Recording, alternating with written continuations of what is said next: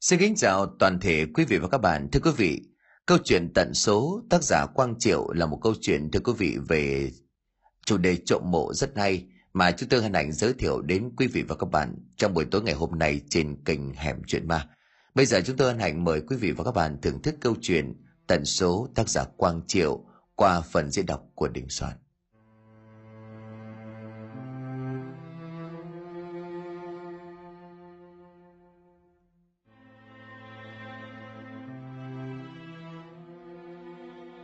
Quá nửa đêm, bầu trời không trăng sao âm u, thời tiết oi nồng bức bối ngột ngạt, không gian đặc quánh bột màu đen mờ mịt.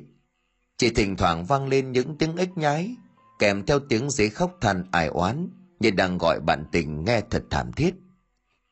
Trách về phía tây của ngôi làng có một nơi gọi là Mô Đồng Cao. Nơi này là một bãi tha ma còn gọi là nghĩa trang nhân dân, nằm lọt thỏm giữa cánh đồng đay bát ngát của làng Vĩ Dạ này. Đây là một vùng đất thuộc địa phận xã Vĩnh Lộc, huyện Châu Giang, tỉnh Hưng Yên ngày nay. Nơi đây được trồng bạt ngàn toàn là đay, loại cây mà người ta thường tước lấy sợi để bện thành dây thừng hoặc là ngâm xuống nước rồi tước ra để làm tơ. Lúc này giữa cánh đồng có ba bóng người đang luồn lách trong những ruộng đay cao quá đầu người. Trên tay mỗi người đều mang theo cuốc sẻng, mang khăn trùm kín mặt, thoạt nhìn thì giống như là đi bắt ếch đêm vậy. Người đi đầu cầm theo một cái đèn pin đi trước để dẫn đường. Cả ba lội bị bõm dưới những luồng đay tiến về bãi tha ma. Có tiếng thì thào khe khẽ, giọng nói có vẻ cũng rất đau đớn. Chạm thôi, đợi tao với bọn mày. Đi gì mà nhanh vậy? Đã quá mười hai giờ đâu, bình tĩnh đợi tao. Cả cái thằng Khoa nữa. Làm cái gì mà hai thằng mày đi như ma đuổi vậy? Úi da, đau vậy không biết. Kẻ vừa lên tiếng là Nghiêu. Hai chân gã tập tễnh lê từng bước đi theo đồng bọn. Mặc dù bịt kín mặt, thế nhưng nhìn vào dáng vẻ và đôi mắt vẫn còn bầm tím sưng húp. Có vẻ như là gã vừa trải qua một trận đòn rất đau. Tên này là một tên trộm cắp vặt của làng Vĩ Dạ. Công chính gã là kẻ báo tin cho hai tên đồng bọn là Mạc, cùng tên còn lại là Khoa. Hai tên là tận làng Mạn Chầu, Giáp Danh. Tới đây là một phi vụ mà gã cho rằng kiếm được một món hời lớn. Cả ba lâm vào đường cùng cho nên bất đắc dĩ phải tính tới con đường đào trộm mộ này. Mục tiêu mà chúng hướng tới chính là mộ của cụ Thuấn, là một người giàu có nhất làng, thậm chí là cái nhất của vùng này. Danh tiếng của cụ Thuấn từ xưa đến nay cũng được rất nhiều người nể trọng, bởi vì cụ cũng hay ra tay cứu người. Nhớ lại thế kỷ trước, thời dân làng còn đói khổ, người dân quanh vùng này liên tục mấy năm liền bị mất mùa bởi lũ lụt rồi hạn hán. Nhà cụ Thuấn thì có điều kiện hơn, bởi trước kia gia đình của ông vốn là địa chủ rất giàu có. Nhưng thế cảnh này thì mở kho thóc, phân phát cho bà con, giúp kịp thời qua cơn hoạn nạn. Mà cụ Thuấn thì lại có nghề bốc thuốc cứu người, cho nên những gia đình mang ơn cụ trong vùng này nhiều không đếm xuể. Nhưng do tuổi cao sức yếu, cho nên mấy hôm trước cụ Thuấn đã về trời chầu tổ tiên. Đám tang đông nghịt, người dân khắp nơi nghe tin ai cũng tranh thủ về đưa tang, coi như là tiễn cụ một đoạn đường. Vốn gia đình của cụ Thuấn cũng có điều kiện, cho nên đồ bồi táng được chôn theo rất nhiều. Vàng bằng châu báu được gia đình nhét vào trong áo quan rồi đem chôn xuống cùng bên dưới huyệt mộ. Có lẽ chính vì vậy mà ba tên ất ơ đầu trộm đuôi cước như là Mạc, Khoa và Nghiêu mới tìm đến cách ăn trộm. Nói chính xác hơn thì mục đích của chúng là muốn đào mộ lấy trộm đồ. Mấy hôm trước, Nghiêu và hai tên đồng bọn đi đánh bạc ở làng bên, bị thua rất là nhiều, lại bị mấy chủ nợ đòi gắt quá, lâm vào đường cùng cho nên chúng mới tính đến bước bài cùn bữa này. Mặc dù là phường lưu manh trộm gà cắp chó xưa nay đủ cả, nhưng lần này số nợ lớn quá, cả ba tên lại không có công ăn việc làm, chỉ chơi bời lêu lỏng, cho nên Nghiêu mới rủ thêm hai chiến hữu là Khoa và Mạc. Nhìn tên đồng bọn miệng suýt xoa khó nhọc nói như vậy khiến cho cả hai tên cảm thấy khó chịu. Nhưng dù sao thì cũng là cùng hội cùng thuyền, cho nên vẫn kiên nhẫn đứng đợi gã. Bởi đây là thuộc địa phận của làng Y, hai tên này ở xã bên cùng đều không có công ăn việc làm gì. Cho nên tất cả rất nhanh chóng tụ lại thành một đám lưu manh hư hỏng.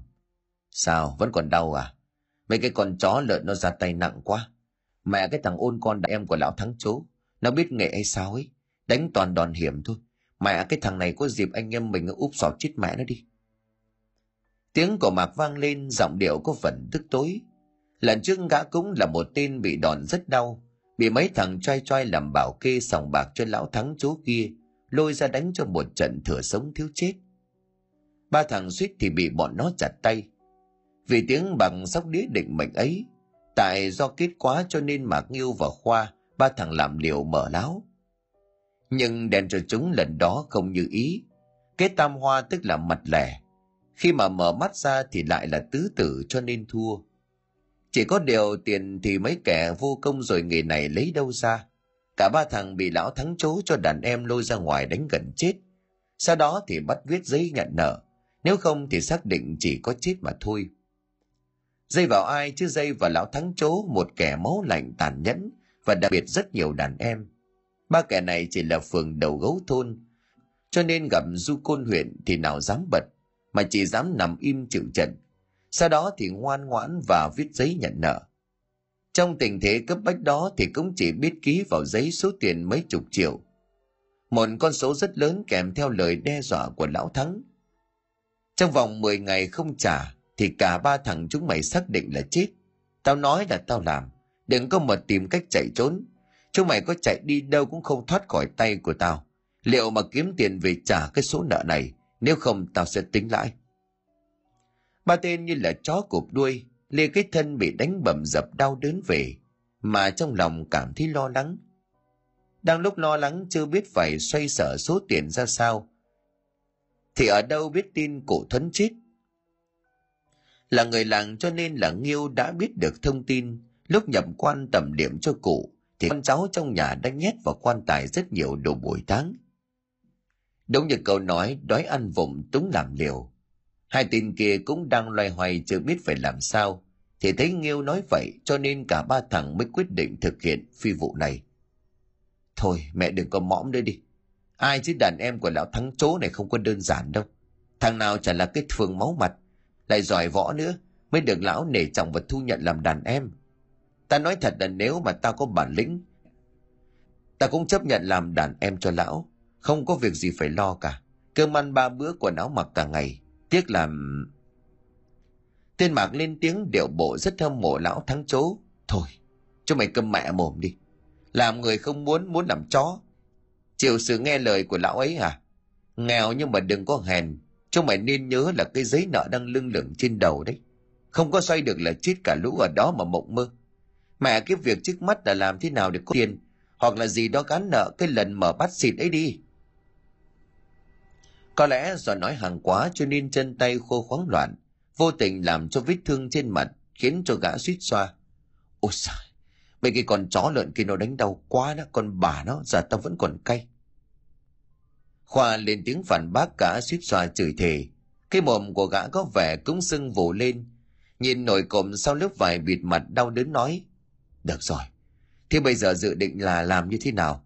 Sắp đến nơi rồi đấy, mà sao hôm nay có vẻ kỳ kỳ đó. Tên Mạc nhìn xung quanh cảnh giác nói với hai tên đồng bọn. Tao cứ có cảm giác kháng khác với chúng mày. Kỳ là kỳ thế nào? Tao thấy bình thường mà. Khoa có vẻ như bình tĩnh hơn, nhưng mà cũng không quên nhòm ngó xung quanh. Lúc này cả ba tên đã vượt qua khỏi cánh đồng để tiến vào nghĩa trang. Nghĩa trang của làng Vĩ Dạ nếu so sánh nền đất với xung quanh thì có vẻ là đúng hơn. Có lẽ là người dân trong làng mang tâm lý sống ở trên cao chết chồn dưới thấp. Có nghĩa là khi sống thì ở nơi cao giáo, còn khi chết đi trở về với đất mẹ thì nên chôn vào những nơi trũng sâu để thân xác nhanh về với đất mẹ. Chính vì vậy mà nhiều người còn chôn cho người thân ở vị trí gần mương máng và trũng thấp. Càng như vậy thì càng nhanh cải táng, tránh trường hợp chôn ba bốn năm khi mà đào lên gia đình đã phải lấp xuống hoặc là dùng cật tre để mà róc thịt không sạch.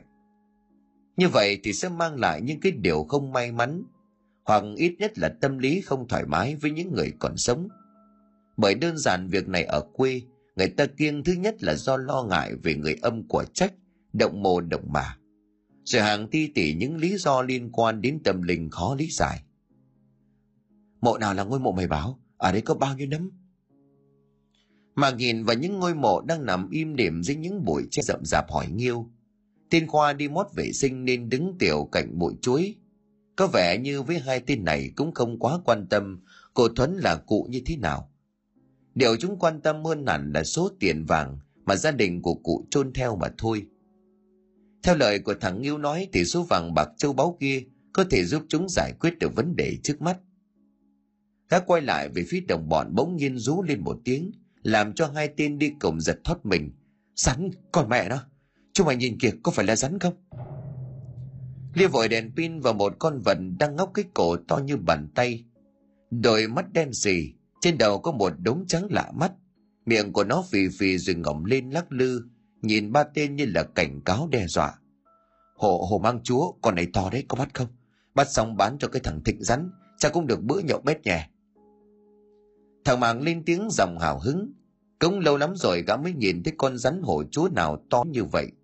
Nếu bắt được thì kiểu gì chả bán được vài trăm ngàn uống rượu. Ba thằng nhìn quanh quần tìm cái gậy để đè nó xuống, mục đích là bắt sống mang bán. Ê khoan đã, bọn hổ mang chúa này thường sống thành cặp đó, nhất là với những con bự như thế này, bắt được cả cặp mới giá trị. Thằng Khoa nói, nhưng hai tên còn lại bĩu môi. Mẹ, mưa lúc nào bét mặt lúc đấy. Biết cái con kia nó ở đâu mà bắt. Nơi này toàn mồ mả thì chúng làm tổ trong đấy, không có ai dám đụng chạm vào cho nên mới tồn tại đến bây giờ. Chứ bình thường ở bên ngoài thì cũng chỉ bị người ta bắt rồi, ở đó mà đòi bắt cả cặp. Nhanh lên, nó chạy mất bây giờ. Thằng Màng vốn là một tên lọ mọ mò cô bắt ống từ nhỏ, nhưng đây là lần đầu tiên nó gặp một con rắn to như thế, cho nên là nó cũng không tránh khỏi sự lo lắng và hồi hộp. Nhưng thật bất ngờ, con rắn ngay lập tức trườn đi, nhanh như là lúc nó xuất hiện. Ba tên hậm mực nhìn theo hướng nó vừa lao tới, làm cái đầm rất lớn, nằm gần một bãi tha ma. Bây giờ thì cũng chẳng còn cách nào để bắt được, chỉ biết thích hồi hụi mà thôi. Thôi, bỏ qua con rắn đi. Bây giờ vào việc chính, chỉ ta ngôi mộ của cụ Thuấn. Thằng Yêu nhìn xung quanh, sau đó chỉ tay vào một ngôi mộ còn rất mới. Đất mới được đắp lên, cỏ dài vẫn còn chưa phủ xanh, bên trên được cắm chi chít những vòng hoa chắc nịch. Đây chính là ngôi mộ này. Chúng mày nhìn vòng hoa xem, còn mới. Với lại cả tháng nay là tao chưa có ai mất được chôn ở đây cả. Đây chính là mộ cụ Thuấn. Hai tên kia gật đầu, sau đó cả ba tiến lại. Rồi đèn pin xung quanh, Khoan liền cất giọng cảnh giác. Bảo vệ trong hoa màu của làng mày có khi nào vào đây không? Yên tâm đi, xung quanh đây chỉ là trồng đay, mà đay thì chẳng mấy ai ăn trộm như những hoa màu khác đâu mà lo. Nhưng mà để an toàn thì theo tao là cắm vòng hoa xung quanh ngôi mộ, tạo thành vòng tròn, bọn mình đào bên trong tránh bị nhòm mó. Nhưng mà nói trước là phải làm thật nhanh đó. Chúng mày đã chuẩn bị đồ chưa? Mẹ mày chứ, đào mộ cúc mà người ta lên rồi còn cúng bái cái đích gì? Đồ bố mày chắc. Kho và Mạng đều bật cười thành tiếng. Giọng đều của hai tên có vẻ như là châm chọc. Thằng ngu, nói vậy mà nghe được à? Dù sao thì cũng là cụ Thuấn, người mà dân làng Vĩ Dạ bọn tao rất tôn trọng đó, không phải là trò đùa đâu. Thôi bố xin mày. Mẹ mày nói chứ, vấn đề tao quan tâm bây giờ là có thật sự bên dưới ngôi mộ này có tiền vàng không, chứ không phải là cái chuyện ma quỷ vớ vẩn, hiểu chứ? Mạc nói với Nghiêu bằng giọng điệu chảy bừa. Đúng, mẹ tao giờ quan tâm nhất liệu gần hai mươi triệu viết vào giấy nợ kia mười ngày nữa có xoay được mà trả cho cái lão Thắng cáo giả kia không nữa.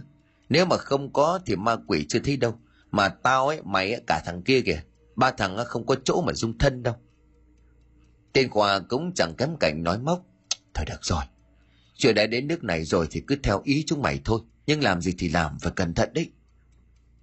Tiếng của Nghiêu vang lên, vẻ mặt của gã thâm trầm, dường như mang theo một nỗi lo lắng vô hình nào đó.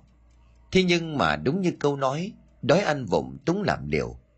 Mỗi một nỗi lo lắng vô hình kia với ba kẻ lưu manh này thì chẳng bằng nỗi lo trước mắt đã bị lão Thắng và đám đàn em cắt máu của mình thanh toán.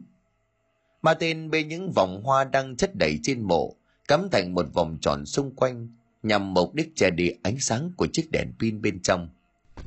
Mạng là một kẻ bổ nhát đầu tiên xuống nấm mộ của cụ Thuấn, sau đó thì cả ba tên liên tục vừa xúc vừa đào. Ngôi mộ mới đắp được bằng đất mới kia cũng không mất quá nhiều sức, chỉ tầm khoảng ba mươi phút sau, cả ba tên đã đào được hết số đất lên. Một tiếng kịch rất lớn vang lên, chạm vào mặt áo quan, làm cho cả ba kẻ mừng húm. Nào, Cho mày đưa cây xà beng lại đây. Mẹ ta có cảm giác cái áo quan cũng đừng làm bằng gỗ quý lắm đấy, chứ không phải đùa đâu. Chúng mày lại đây mà xem. Chiếc đèn pin được dọi xuống mặt áo quan, đậm vào mắt của ba tên là tấm quan tài to lớn khác thường, có màu đỏ rực, khác hoàn toàn với những cỗ quan tài bình thường khác. Mẹ đó, gì mà cái quan tài này to lớn như thế? Chúng mày nhìn xem đây là sơn hay là máu? Tiếng của thằng Mạc vang lên, điều bộ có vẻ như ngạc nhiên tột độ khi thấy phản chiếu dưới ánh đèn loang loáng kia là một màu đỏ thẫm nhìn giống như máu. Là sơn thôi, máu gì mà ngấm qua vách quan nhiều như thế? Khoa giải thích, nhưng gã cũng âm thầm giật mình về cái hình dáng to lớn khác thường của chiếc áo quan. Nhưng lúc này thì cũng kệ, quan tài càng to thì càng chứng tỏ lời của thằng Yêu nói ra là đúng, bởi địa vị và gia thế của người nằm trong áo quan này rất lớn, chứng tỏ rằng bên trong sẽ có vàng bạc châu báu, thứ mà bọn chúng hiện tại rất cần. Bật nắp quan ra đấy, nhớ bịt mũi kín lại, xoa ít dầu gió vào mũi và thái dương nhanh lên. Khoa lên tiếng như là ra lệnh, nhưng mà hai tên kia cũng không dám phản ứng gì, lập tức làm theo. Lợi ích của chiếc xà beng này đã nóng vào nắp quan tài, sau đó thì cả ba tên hợp sức để bẩy nó lên. Có lẽ nó làm bằng gỗ quý, lại thêm to lớn và rất nặng, lại đừng đóng nhiều đinh, cho nên chiếc quan tài không bật ngay lên được, mà chỉ nhích lên được từng chút từng chút một. Âm thanh kèn kèn do những chiếc đinh sắt đóng giữ ở giữa đêm vang lên rõ bột bột. Phải khó khăn lắm cả ba kẻ mới có thể bật được nắp quan tài, bật sang một bên. Khi nắp quan tài vừa được bật lên thì từ trong chiếc áo quan có một cảnh tượng hết sức kỳ dị. Bên trong có một quầng sáng màu xanh, nhìn như là lân tinh bùng lên, tạo thành một thứ bay lơ lửng chiếu sáng cả khoảng không gian âm u mờ mịt. Thậm chí quầng sáng này còn sáng hơn cả ánh đèn chiếu hắt ra từ chiếc đèn pin. Hiện tượng này làm cho cả ba tên sợ đến mức toát cả mồ hôi, thậm chí còn không dám thở mạnh. Đốm sáng màu xanh kia chỉ to cỡ nắm tay, mang theo một vẻ lạnh lạnh, bay một vòng sau đó lơ lửng đứng im trong không trung. Trước mặt cả ba tên nhìn vào thì quầng sáng này phản chiếu gương mặt của chúng ở bên trong đang méo mó vặn vẹo. Mùi hôi thối nồng nặc từ trong quan tài bốc ra, làm cho cả ba mặc dù đã chuẩn bị dầu gió, nhưng cũng không khỏi khiếp đảm. Dưới thứ ánh sáng màu xanh kỳ dị, phản chiếu vào chiếc quan tài kia là một ông lão tầm tám mươi chín mươi tuổi, một gương mặt già nua đang trong quá trình phân hủy nặng. Xung quanh xác chết được quấn bằng một lớp khăn vải xô màu trắng, hiện tại đang ngả sang màu xỉn đen, bám thành một lớp ở vách bốn bên quan tài. Chẳng rõ có phải nước từ dưới bắt đầu ngấm vào hay không, mà bắt đầu trong quan đã có dấu hiệu ngập nước. Nghe rõ ràng có tiếng nước chảy róc rách vào bên trong. Chỉ một lát sau thì cái xác đã bắt đầu nổi lên lơ lửng. Có lẽ trong môi trường yếm khí, cái được làm cho xác chết chậm phân hủy. Thế nhưng lúc này chỉ có cảm giác như cái xác của cụ Thuần đang rũ ra nhanh chóng. Bên dưới lớp da thịt trên gương mặt có cảm giác như có hàng ngàn hàng vạn con vật đang di chuyển, đang ăn thịt. Rồi bỗng nhiên trong quan tài có tiếng động lạ, nghe như tiếng xỉ hơi khá lớn. Bất ngờ cái xác từ bên dưới bỗng nhiên nổi lên khỏi mặt nước bên trong áo quan, giống như là có một bàn tay vô hình nào đó ở bên dưới đẩy lên vậy. Cả ba nhìn nhau không tin nào dám thở mạnh. Từ trong ánh mắt của chúng biểu hiện lên một vẻ hoang mang sợ hãi tột độ. Cái luồng ánh sáng màu xanh kỳ quái kia cứ lơ lửng trước mắt của cả ba tên, như muốn quan sát và theo dõi. Nhưng trong ánh mắt của thằng Khoa có vẻ như nhớ ra được điều gì đó thì liền bình tĩnh lại. Bỗng nhiên thằng Nghiêu rú lên một tiếng, có lẽ vì sợ hãi quá cho nên nó lấy hết sức bình sinh, nhảy một phát từ dưới huyệt lên bờ, chạy một mạch ra bên ngoài, luống cuống làm đổ hết mấy cái vòng hoa đang vây xung quanh nấm mồ. Nhưng dường như cũng chỉ chờ có như vậy, đốm sáng màu xanh kia lập tức đuổi theo nó. Điều này ngoài sức tưởng tượng với cả ba thằng. Hai tên Khoa và Mạc cũng sợ đến hít hồn, nhìn nhau nửa muốn lên bờ nửa muốn tiếp tục. Mà, cứu tôi với, đừng đuổi theo tôi, cháu xin cụ, cháu xin cụ Thuấn cháu chót dài. Lúc này thì thằng Nghiêu không còn giữ được tỉnh táo nữa, mà hét lên hết sức hoảng loạn. Nó chạy vòng quanh nghĩa trang mồm miệng kêu gào thảm thiết. Điều lạ lùng là đống lửa màu xanh kia Nó cũng không tấn công gã, mà lúc nào gã dừng thì nó cũng giật, gã chạy thì nó lại đuổi theo. Nhưng khoảnh khắc cũng chỉ dừng lại ở cách gương mặt của gã tầm mấy chục phân. Sau một hồi gã chạy vòng lại để phía hai tên đồng bọn, Đốm Sáng cũng đuổi theo. Hai tên kia nãy giờ dường như phát hiện ra điều khác thường ở đống lửa này, cho nên khi Thích Nghiêu chạy lại đây thì gã thanh niên tên Mạc liền chặn lại rồi quát: "Bình tĩnh đi, mày kêu loạn thế những người ta nghe thế thì sao? Tao biết cái kia là gì rồi, mẹ nó chứ giờ toàn thần hồn nát thần tính. Là gì? Tại sao nó cứ đuổi theo tao mà không đuổi theo hai đứa mày? Cái này tao biết nè." Thằng Hoa lên tiếng nói, giọng của nó hạ thấp xuống như cố ý trêu chọc thằng bạn. Nó nó là ma chơi đó." "Hả? Mà ma chơi là gì? Chẳng phải là ma sao?" Nhắc đến ma thì làm cho thằng Nghiêu càng thêm hoảng loạn, định bỏ chạy nhưng mà thằng Mạc kia giữ tay nó lại rồi cười: "Nhìn tao đi, bị đánh đau thế mà lúc nãy chạy nhanh thế. Mày thấy tao và thằng Khoa vẫn bình tĩnh như thường à? Có cái đếch gì đâu ghê gớm." Nói đoạn như để là chứng minh cho lời nói của mình là đúng, thằng Mạc đưa tay của quàng vào quầng ánh sáng màu xanh kỳ bí kia. Bàn tay của gã cũng được chiếu sáng thứ ánh sáng phát ra một màu nhợt nhạt, rồi sau đó bất ngờ kéo tay của gã lại thật nhanh. Quầng sáng kia cũng ngay lập tức tiến về phía của gã bay lơ lửng. "Mày bình tĩnh lại chưa? Đây là ma chơi, nhưng mà đó chỉ là tên gọi thôi. Ma không phải là ma, mà có thể giải thích bằng khoa học. Mẹ mày giờ này thời đại nào rồi mà còn tin vào mấy cái chuyện ma quỷ vớ vẩn." "Thằng Khoa đâu? Mày nói năng lưu loát, mày mày mày giải thích cho cái thằng ngu này hiểu đi. Mẹ nó nhát gan thế là cùng đó." Thằng Mạc liền gọi thằng Khoa lại bảo: "Mẹ kiếp, đừng có mà mõm nữa đi. Lúc bà nãy hai thằng bay cũng cũng cũng khác gì tao đâu. Giờ còn bày đặt, thế cái kia là thế nào?"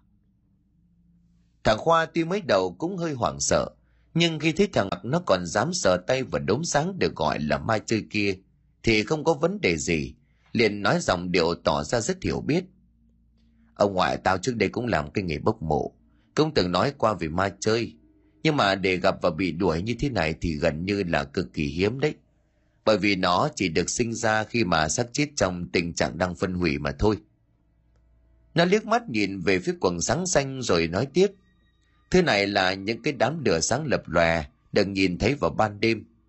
Ngoài những khu nghĩa trang, đây là một hiện tượng tự nhiên có thể giải thích bằng kiến thức khoa học, không phải là hiện tượng thần bí giống như ma đâu. Ngày xưa khoa học chưa phát triển thì hễ thấy cái gì không giải thích được thì người ta đều gắn cho nó một cái mác là ma quỷ vơ vẩn. Sau đó thì tam sao thất bản, người nọ nói với người kia, thành ra là cái câu chuyện nó trở nên ly kỳ liêu trai ma mị vậy. Nhưng mà bản chất vấn đề này thì ta có thể giải thích bằng khoa học, mà người ta cũng chứng minh rồi đấy." Thằng Yêu lúc này mới lấy lại được bình tĩnh, chăm chú nhìn vào đốm sáng. Bây giờ nó cũng chỉ bé bằng cái miệng chén uống nước, có một cảm giác như ngày mùa thu nhỏ lại. Mà trời nó là một hiện tượng các hợp chất phốt pho được hình thành từ hoạt động của vi khuẩn sống dưới lòng đất trong phần mộ, trong xương người và sinh vật dưới mộ bốc lên thoát ra ngoài, gặp không khí trong một số điều kiện bốc cháy thành các đốm lửa nhỏ với độ sáng khá nhỏ màu xanh nhạt, lập lòe khi ẩn khi hiện. Ban đêm mới thấy được, còn ban ngày thì các đốm lửa này á có thể bị ánh sáng mặt trời che khuất. Hiện tượng mà bị ma chơi đuổi như mày vừa nãy, xét theo khía cạnh tâm lý chung á, ai chả vậy. Khi mà gặp ma chơi, con người sẽ sợ hoảng loạn và chạy đi. Khi đó thì sẽ sinh ra một cái luồng khí chuyển động, làm cho ngọn lửa bay theo chiều gió theo hướng người chạy. Càng chạy nhanh thì ma chơi lại càng đuổi nhanh. Cái gọi là ma chơi nhưng mà thực chất thì nó chỉ là những cái khí bên trong cơ thể con người. Trong thời kỳ phân hủy mạnh, có khả năng là cái xác kia bị nổ bụng chẳng hạn. Chứ mày có thể để ý lúc nãy, lúc mà cày cái nắp quan lên, nghe cả ba tiếng lục cục ở bên trong hay không? Sau đó thì cái xác giống như là cử động nổi lên vậy. Đoạn nó lại nhìn hai thằng rồi nói thêm: "Chả có ma mãnh thần quỷ gì ở đây cả, toàn là người dọa người thôi, vớ và vớ vẩn. Thời đại nào rồi mà còn tin và dăm ba cái câu chuyện ma dọa trẻ con. Chúng mày nhìn kìa, quầng sáng biến mất rồi đấy." Dứt lời, thằng Khoa chỉ tay về phía trước của hai tên đồng bọn, chỉ thấy ánh sáng do vầng sáng màu xanh kia cứ mở dần mở dần rồi biến mất hẳn. "Mày, sao mày biết những thứ này?" Thằng Yêu trợn tròn mắt nhìn thằng bạn của mình, ngay cả thằng Mạc cũng rất bất ngờ. Mọi cái nó giải thích rất tường tận, đầy đủ và rất dễ hiểu, Điều này hoàn toàn trái ngược với những gì mà chúng từng nghe nói hay kể lại. Đó là do ta đọc nhiều sách. Mặc dù bố mày đây là cái thằng ăn trộm nhưng mà ham học hỏi lắm. Có thể gọi là trên thông thiên văn dưới tưởng địa lý. Chứ mày đừng có mà nhìn tao bằng ánh mắt ấy. Tuy tao là ăn trộm nhưng mà là ăn trộm có văn hóa. Thôi giải quyết đi nhanh lên còn té. Thằng Khoa vừa cười vừa nói, điều bộ thản nhiên như không. Nó coi việc đào mồ trộm mả của người ta lên là một việc rất bình thường. Để làm được việc này, một là tên này là một kẻ quá khủng điên, tâm lý bất bình thường. Thứ hai là tên này quá giỏi. Nhưng xét theo lý luận thông thường thì những người giỏi thường không bao giờ làm những việc bất bình thường như vậy. Cả ba tên lúc này đã lấy lại được bình tĩnh, liền tiến lại phía quan tài. Bỗng nhiên một cơn gió rất mạnh từ đâu thổi tới. Cơn gió mạnh tới nỗi thổi bay cả những chiếc vòng hoa đang được cắm xung quanh ngôi mộ. Kèm theo hơi lạnh buốt đến tận xương làm cho cả ba rùng mình. Hoảng hốt chúng nhìn xung quanh, chúng nhìn nhau rồi lẩm bẩm. Sao lại có gió lạnh thế chúng mày? Tháng bảy mà lạnh như mùa đông là thế nào, kỳ quái thật đó. Nhanh lên, trời khó khi sắp chuyển mưa rồi đấy. Thế là cả ba thằng cùng nhảy xuống quan tài. Mới đầu thì có vẻ như thằng Nghiêu còn hơi rén. Thế nhưng mà từ khi được thằng Khoa giải thích bằng khoa học, lại động viên nó nghe có lý, cho nên không còn quá mức sợ hãi như trước. Chúng mày ở hai đầu áo quan, kéo cái tấm vải xô lên, dưới nhấc bổng cái xác này qua một bên. Thằng Khoa ra lệnh. Ngay lập tức hai thằng Mạc và Nghiêu hai đầu túm lấy lớp khăn xô như là vải màn được lót bên dưới áo quan kéo xác lên. Thế nhưng có lẽ do cái xác chưa phân hủy hoàn toàn lại ngấm nước cho nên rất nặng. Hai tên cố sức nghiến răng nghiến lợi kéo cái xác ra ngoài, nhưng mãi mà không nhấc bổng lên được. Mùi hôi thối kinh khủng sộc vào mũi, khiến chúng xây sầm cả mặt mày. Thằng Khoa phải hai thằng bạn rồ cả ba tên, lấy sức bình sinh mới hất được cái xác qua một bên. Cái xác vẫn đựng bọc trong tấm khăn xô, nhưng mà hiện giờ đang căng phồng cả lên, có một cảm giác giống như một quả bóng vậy. Thế nhưng đúng lúc này, cái đầu của cụ Thuấn bỗng nhiên bị rơi xuống, rơi ra ngoài lăn lông lốc, rơi ngay vị trí chân của thằng Khoa, khiến cho cả ba thằng cùng hoảng hồn. Một tia chớp sáng rực trên nền trời, kèm theo đó là một tiếng sấm rền vang lên. Bầu trời như là chuyển cơn mưa, nhưng cũng chỉ ngần đó thôi khiến cho thằng Khoa tái mặt. Những người, bởi lúc này nó cũng kịp nhận ra, cái đầu lâu bên dưới đang nhìn nó, hai con mắt lồi hẳn ra ngoài, gương mặt nham nhở những miếng thịt bên trong, lúc nhúc những thứ giống như giòi đang di chuyển ở bên trong. Cô giữ gìn bình tĩnh để không hét lên. Thằng Khoa ra hiệu nâng nốt cái tấm khăn màu vàng lót dưới áo quan lên để mò vàng bạc châu báu, bởi theo lẽ thường thì khi tẩm liệm chắc chắn người ta sẽ đặt vàng bạc châu báu xung quanh cơ thể. Khi lớp vải màu vàng ở bên dưới có thêu hình rồng phượng đứng nâng lên khỏi mặt áo quan, cũng chẳng có gì ngoài những con giòi to cỡ con nhộng, trắng muốt, đang ngoe nguẩy bộ dáng hùng dữ. Kèm thêm mấy thứ lặt vặt khác như là cành lá cây dâu, vài quân bài chắn, một vài ít bùn đất, mà tuyệt nhiên chẳng thấy vàng bạc châu báu ở đây. Không có gì sao? Tại sao lại thế nhỉ? Mày mò lại lần nữa xem nào. Cả ba tên nhìn nhau, ánh mắt hiện lên vẻ hoang mang lo lắng. Bao nhiêu công sức bỏ ra từ tối đến giờ, nếu như không lấy được gì thì chẳng khác gì là đổ sông đổ bể. Trên bầu trời ánh sáng lập lòe của những tia chớp liên tục bùng lên như là muốn soi sáng tất cả ở bên dưới. Rồi một cơn mưa tầm tã bỗng nhiên trút xuống, làm cho cả ba tên ướt như chuột lột. Vừa lạnh vừa sợ vừa bực mình, thằng Mạc liền cất tiếng chửi thề. Đùa bố mày chắc, tại sao không có gì chứ? Mày nói là người này được chôn theo nhiều vàng bạc châu báu, sao bây giờ không có? Đến ngay cả một cái răng vàng cũng không có là sao? Vừa dứt lời thì một tia sét đánh thẳng vào cây gạo cách đó mấy chục mét, làm cho cả ba tên giật mình. Ánh sáng chói lòa bao trùm lấy khu vực này. Nhưng còn sợ hãi hơn nữa khi nhìn thấy ở phía sau gốc gạo đó, căn nhà tiếp linh, ở bên trong đó lúc này thấp thoáng có bóng người đang hướng đôi mắt đỏ rực lạnh lẽo nhìn về phía này. Chúng mày, chúng mày có nhìn thấy gì không? Có, có, có phải là... Thằng Mạc liếc mắt hỏi hai tên đồng bọn. Trong ánh mắt của tên nào tên ấy cũng hiện lên một vẻ ngờ vực. Chắc là hoa mắt thôi, ta chẳng nhìn thấy cái mẹ gì cả. Tiếng của thằng Khoa cất lên, bộ dáng của nó lúc này có vẻ như cố tình muốn đánh lạc hướng suy nghĩ của mình. Mà một thằng không tin vào ma quỷ như nó, hả lẽ bây giờ lại thừa nhận là việc nhìn thấy thứ không sạch sẽ vừa xuất hiện trong căn nhà tiếp linh kia. Thôi bây giờ làm thế này, đâm lao thì phải theo lao, mau xem có thứ gì không, lấy đi rồi mau té. Nó tiếp tục nói, sau đó thì lặng im, vẻ mặt của nó đang đăm chiêu suy nghĩ về vấn đề gì đó. Sau một hồi lục lọi, thậm chí đưa hẳn tay xuống vực, xuống đáy quan tài, cũng chẳng có gì cả. Ba thằng không khỏi thất vọng. Màng và Khoa lúc này liên tục chửi bới đều bộ như là cây cú lắm. Bao nhiêu công sức lúc này đều đã thành công cốc.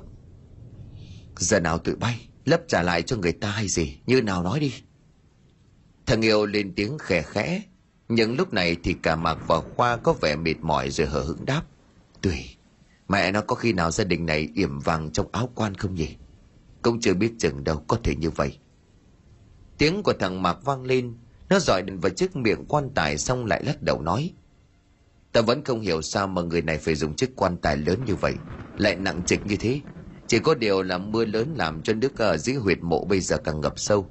Cái xác người cứ nổi lềnh bềnh trên mặt nước như vậy. Lúc này gã lắc đầu ngao ngán bảo. Hiện giờ thì chiếc quan tài cũng đã được bật ra rồi. Tiền vàng hay là cái gì có giá trị cũng đều không có. Nhưng mà ta có cách này, đảm bảo là sẽ có tiền. Con mẹ nó chót thì phải chết thôi. Ta cam đoan gia đình nhà lão già này phải van xin quỳ lạy chúng ta, mà ngoan ngoãn dâng tiền cho chúng ta. Có điều là hơi trái với lẽ thường một chút. Với ánh mắt tí hí, gã ngửa mặt lên trời vuốt mặt. Từng hạt mưa to rơi xuống trắng xóa cả nền trời u ám. Gã cười gằn một câu ra vẻ bí hiểm, rồi chỉ tay về chiếc đầu lâu của cụ Thuấn, làm cho hai tên đồng bọn cũng khó hiểu. Chúng mày có sợ lão Thắng Chó không?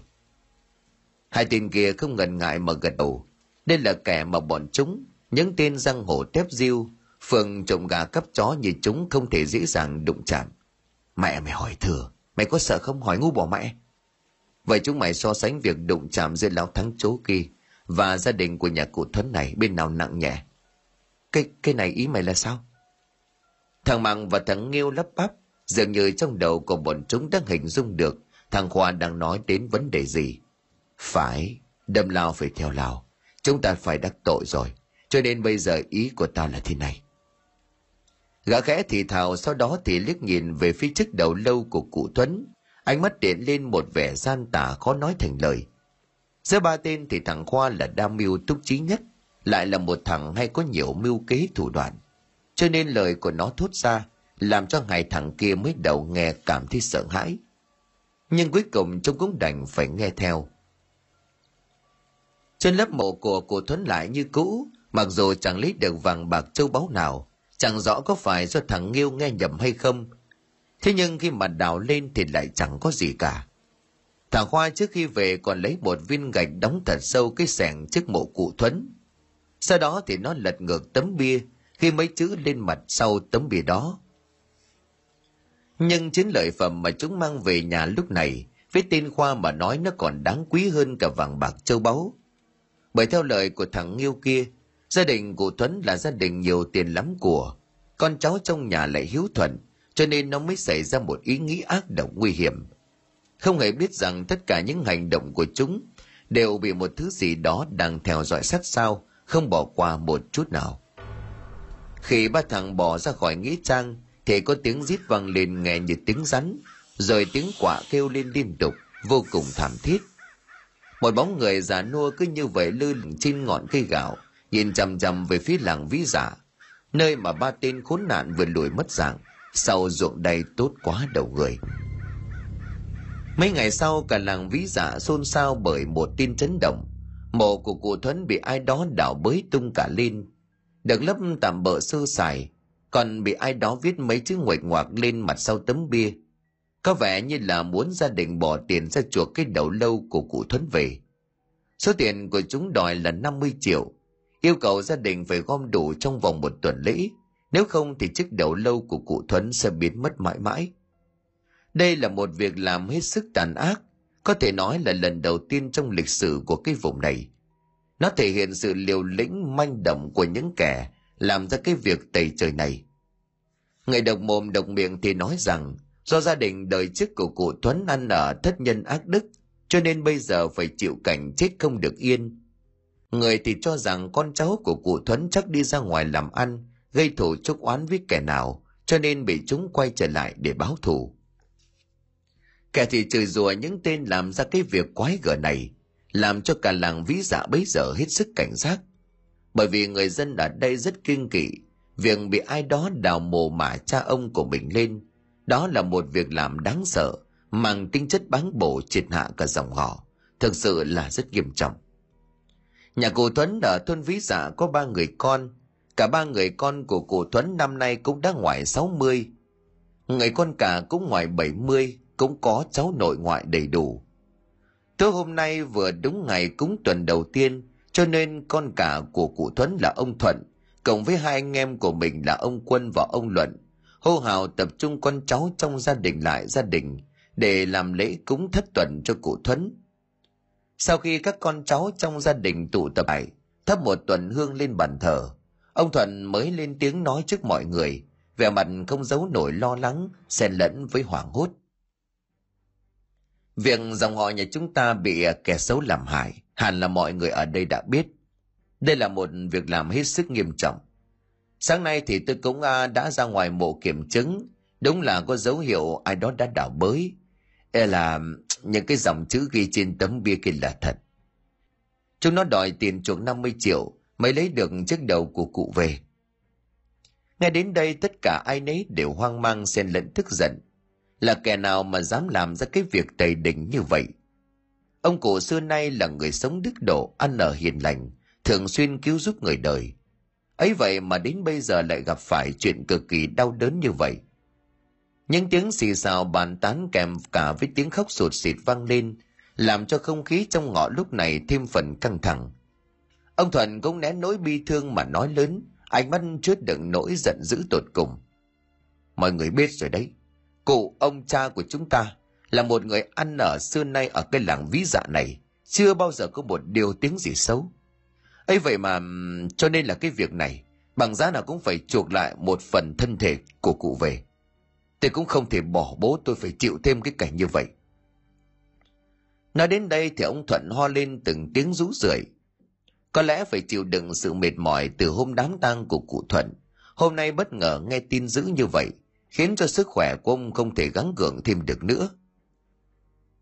Ánh mắt của ông đỏ hoe, có vẻ như nhìn ông lúc này già đi thêm gần chục tuổi. Người con của ông Thuận thấy bố mình như vậy thì lập tức đỡ lên. Một lúc sau ông Thuận ổn định lại tinh thần rồi nói tiếp. Nay mọi người trong gia đình của chúng ta đều có mặt đồng đủ. Tôi thay mặt trông giả thân sinh ra mình. Bây giờ cũng chính là trường họ trong ngành Đỗ Đức này. Chúng ta phải nhớ tới công ơn dưỡng dục và những việc làm nhân đức của cụ Thuấn. Những tôn chỉ của dòng họ ta theo di huấn của cụ là về sống nhân đức cứu người. Con cháu trong cái nhà này phải noi theo tấm gương của cụ mà học tập. Gương mặt của ông Thuận mang theo vẻ vô cùng phẫn nộ, uất ức, gằn giọng nói tiếp. Chưa bao giờ con cháu trong nhà này lại thấy ông Thuận giận dữ đến như vậy. Cũng phải thôi, những người có mặt ở đây chẳng ai có thể chịu đựng được việc này. Gương mặt ai cũng mang theo một vẻ căm hờn tột độ. Theo di huấn của ông cụ để lại thì rất muốn con cháu trong gia đình của chúng ta có người làm quan. Nay trong dòng họ Đỗ Đức nhà chúng ta có một người may mắn học hành xuất sắc và đỗ đạt thành tài.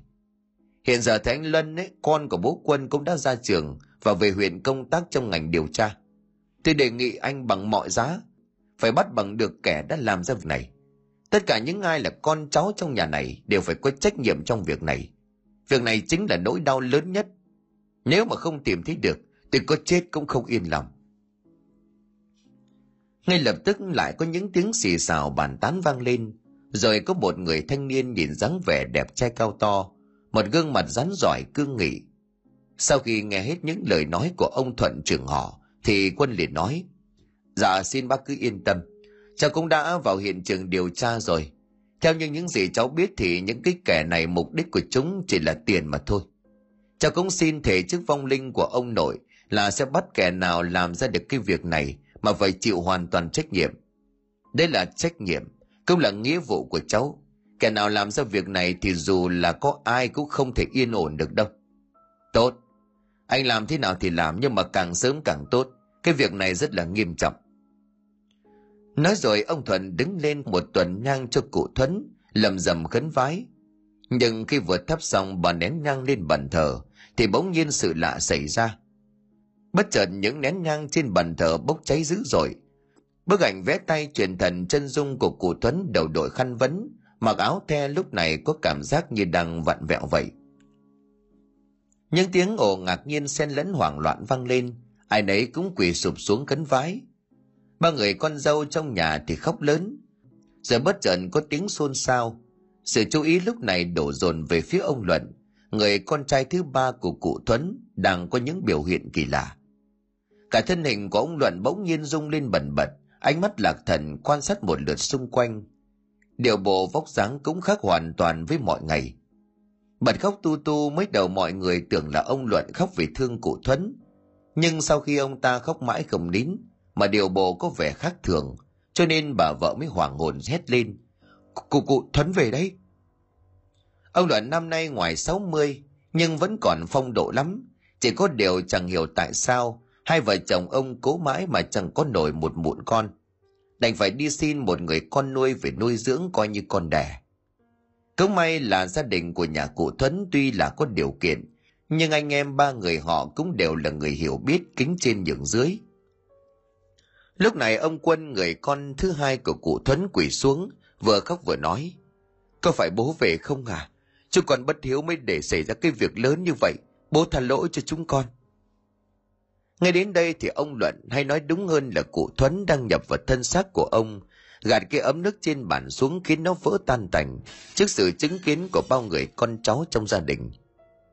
Gương mặt của ông cụ Luận tỏ ra hết sức giận dữ, không nói tiếng nào, với tay lên phía ban thờ, sau đó thì ôm bức di ảnh vẽ chân dung của cụ Thuấn mà vuốt ve. Sau đó thì bất ngờ đập mạnh xuống bàn, làm cho tấm kính bên ngoài vỡ nát. Rồi nhấc hẳn tấm ảnh ra nhìn ngắm một hồi, rồi bất chợt ông Luận dùng tay xé toạc tấm ảnh ra. Bức ảnh vẽ tay bị rách làm đôi hai phần, chia ra một nửa đầu, một nửa thân dưới. Bao nhiêu con cháu người thân trong nhà nhìn thấy biểu hiện của cụ Thuấn như vậy thì đều òa lên khóc nức nở. Dường như việc này cũng biểu hiện cho lời của cụ nói là gì. Chính xác là cụ đã bị kẻ nào đó ra tay lấy mất thủ cấp. Bố, xin bố hãy giúp chúng con nói ra kẻ nào đã làm ra việc này được không ạ? À? Nghe thấy vậy ông Luận nhìn về anh trai của mình, ánh mắt lạc thần đỏ quạnh, rồi sau đó bật khóc. Có phải bố không nói được vậy không? Cụ Thuấn gật đầu, sau đó chỉ vào cổ của mình, rồi đưa tay ra hiệu cứ cứ vào đó, rồi ngã vật ra đất, nằm lăn ra ngất xỉu. Đúng lúc này một cơn gió lớn thổi rất mạnh, mang theo hơi lạnh thấu xương ùa vào trong nhà. Rồi ánh đèn điện trong nhà chớp nháy liên tục. Tất cả mọi người đều nhìn thấy một luồng ánh sáng màu xanh lập lòe từ trong cơ thể của ông Luận bay ra ngoài. Sau đó thì tụ lại thành một quầng sáng to cỡ nắm tay, bay quanh bàn thờ. Rồi cứ lơ lửng ở đó, giống như là quan sát tất cả mọi người vậy. Hiện tượng kỳ lạ này làm cho tất cả những ai có mặt tại đây đều vừa mừng vừa sợ. Mừng vì chứng tỏ rằng cụ Thuấn là người khôn thiêng, có khả năng làm vừa về nhà sẽ giúp cho con cháu trong nhà tìm ra thủ phạm, còn lo sợ là sợ cụ về để của trách. Bà vợ rồi con cháu của ông Luận thấy vậy thì liền lấy dầu gió và vôi và trầu, rồi bôi vào thái dương và lòng bàn tay của ông. Một lúc sau thì ông Luận tỉnh lại. Ngay lập tức ông Quân và ông Thuận hỏi: Ông có nhớ gì không? Không, tôi vừa bị sao à? Sao tôi lại nằm ở đây? Nhưng ban nãy là là đang đứng ở bên cạnh bàn thờ của cụ mà. Chú vừa bị ông cụ về nhập đấy, thế chú không nhớ gì thật sao? Ông Thuận hỏi em trai của mình, gương mặt tỏ ra ngạc nhiên bởi vì biểu hiện và thái độ đáng sợ lúc nãy của ông Luận. Nói đúng hơn là vong hồn của cụ Thuấn, chứ bà con cháu nào dám làm ra cái việc khi sư diệt tổ, đó là xé ảnh thờ bố mình ra như vậy. Nét mặt nghiêm trọng ông Thuận nhìn về đống lửa màu xanh lúc này còn đang lơ lửng ở bên trên, sau đó thì quỳ sụp xuống. Con cháu mọi người có mặt ở đó cũng làm theo. Không khí đang ồn ào bỗng nhiên im phăng phắc. Lạy cha, nếu phải là cha Đỗ Đức Thuần sống côn thác thiêng, Xin hãy sang tai cho chúng cháu người trần mắt thịt ngu dốt này được biết. Nếu đúng là cha thật, xin cha hãy về hướng bàn thờ của mình, hoặc là sang tai vào ai đó trong nhà. Thì cần gì cứ nói, chúng con cố gắng hết sức. Vừa dứt lời thì quầng sáng màu xanh lờ lợ kia bỗng nhiên bùng lên rất lớn, sau đó thì đậu vào bát hương dưới bàn thờ bên dưới. Đây là chiếc bàn thờ mới được lập tạm thời, đặt ở góc nhà. Ở làng Vĩ Dạ này, mỗi khi có ai chết đi cũng đều có, bên cạnh đó là hai cảnh phan, và bên trên đặt một bức ảnh Địa Tạng Vương Bồ Tát. Sau khi cúng xong thất tuần mới dỡ bỏ. Thường là có các nhà sư sẽ đưa hương linh lên chùa. Theo quan niệm thì sau bốn mươi chín ngày, các vong linh cũng đã siêu thoát mà đi đầu thai chuyển kiếp. Ông Thuận thấy vậy thì lại hướng về phía đó, vừa nói vừa khóc lớn, điệu bộ bi thương cùng cực. Cha, chúng con xin lỗi, để cha phải mang theo nỗi oan ức như vậy. Con cháu trong nhà xin hứa nhanh chóng tìm lại về. Chỉ xin người hãy bớt giận, đừng dọa con cháu khiến chúng con sợ hãi. Nói rồi ông đứng lên châm lấy ba cây nhang rồi cắm vào bát hương. Đâu lúc này từ bên ngoài lại nổi lên một cơn gió như một trận cuồng phong thổi mạnh, làm cho tất cả ai nấy đều giật mình. Bát hương lại bị hóa thêm một lần nữa rồi cháy lên đùng đùng. Vẻ mặt của tất cả mọi người ở đây ai nấy đều hoang mang tột độ. Nhà của thằng Nghiêu thì rất nghèo, còn bố mẹ của hai thằng cũng tuổi đã cao, sức đã yếu. Nhưng chẳng những nó không biết thương bố mẹ mà còn mải chơi sa đà và tệ nạn cờ bạc. Nói đúng hơn là gia đình của nó bây giờ chẳng còn gì cả, cũng bởi vì dính vào đỏ đen. Ngay cả điện thắp sáng trong nhà cũng chưa có điều kiện để mắc, mà hiện tại vẫn phải thắp bằng đèn dầu. Bố mẹ của nó nói nó bao lần cũng chẳng nghe. Mấy hôm nay ông bà đã mừng thầm vì thích con trai của mình ngoan ngoãn hẳn đi, vì không bỏ nhà đi lang thang như mọi lần. Có lẽ trong thâm tâm của hai người vẫn thầm mong con trai của mình thay đổi. Nhưng cả hai người đều không ngờ được rằng thằng Nghiêu vừa gây ra một việc tày đình, mà cái giá nó phải trả là rất đắt, bằng chính mạng sống của mình. Trải qua mấy hôm yên ổn không có vấn đề gì, thế nhưng mà bất ngờ đêm qua, thằng Nghiêu lại nằm mơ thêm một giấc mơ hết sức kinh hoàng. Quá nửa đêm đang thiêu thiêu ngủ thì bỗng nhiên nghe thấy bên tai vang vọng tiếng chó chu lên từng chập, rồi có tiếng huỳnh huỳnh rất lớn, có nhịp điệu như ai đó đang nhảy lên bằng cả hai chân vang vọng vào trong tai vậy. Ngoài trời mưa gió rất lớn, sớm chớp nhập nhoảng giống như cái hôm nó cùng với hai thằng bạn làng bên vào trong nghĩa trang thực hiện cái điều tồi tệ với thi hài của cụ Thuấn. Cánh cửa gỗ đã được cài then cẩn thận, chốt bằng một thanh sắt khá lớn, bỗng nhiên bị bật tung ra. Sau đó thì là tiếng mèo gào thảm thiết. Con chó nhà nó nuôi cũng rên lên những tiếng ngư ử, rồi chui toàn vào trong gầm giường không dám sủa. Điều này là hết sức kỳ quái, nó liền chạy về hướng cánh cửa để đóng lại. Gió từ bên ngoài vẫn thổi rất lớn, mưa tạnh vào bên trong nhà ướt sũng. Chỉ có điều lạ là bình thường vốn bố mẹ nó ngủ rất thính, ấy vậy mà hôm nay cả hai ông bà lại chẳng hề biết gì. Nó vẫn cứ cố gắng giữ cửa rồi gào thét thật to, nhưng bố mẹ của nó dường như vẫn ngủ rất say. Tiếng của thằng Nghiêu dùng cả cơ thể ép chặt cánh cửa gỗ gian nhà chính lại, thì hai cánh cửa sổ hai bên cũng lập tức bị thổi bung ra, đầm vào bức vách kêu lên rầm rầm. Đồ đạc bên trong căn nhà tuềnh toàng bị hất tung cả lên. Loay hoay một lúc nó cũng chốt được cánh cửa chính, sau đó thì chạy sang bên kéo móc thanh cài cửa sổ. Miệng của nó lẩm bẩm giọng kỳ quái. Quái lạ, mưa gì như là mưa bão như vậy. Quang nghe đài báo dự thời tiết có thấy gì đâu. Mà sao thầy U hôm nay ngủ gì say thế không biết. Đông lúc này tai của nó như nghe tiếng sấm rền trên trời. Một tia sáng chớp sáng rực soi rõ tất cả mọi thứ bên ngoài.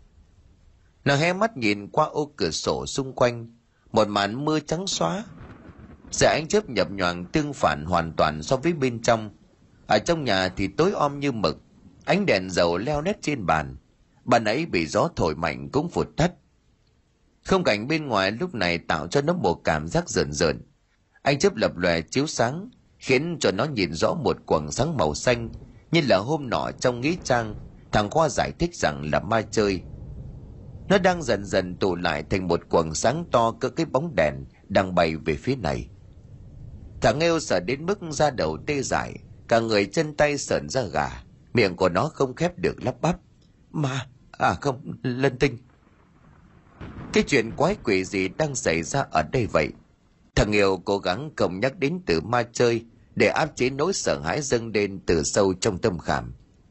Cái hình ảnh quầng sáng màu xanh kỳ dị kia đuổi theo nó vẫn là một nỗi ám ảnh mà mỗi khi nghĩ lại. Nhưng có một điều khiến cho nó không tài nào hiểu nổi là tại sao thằng Khoa nói đó chỉ là phốt pho Lân Tinh mà thôi. Nếu không phải là ma quỷ, tại sao lúc này nó lại đang hiện hữu sờ sờ trước mặt của mình?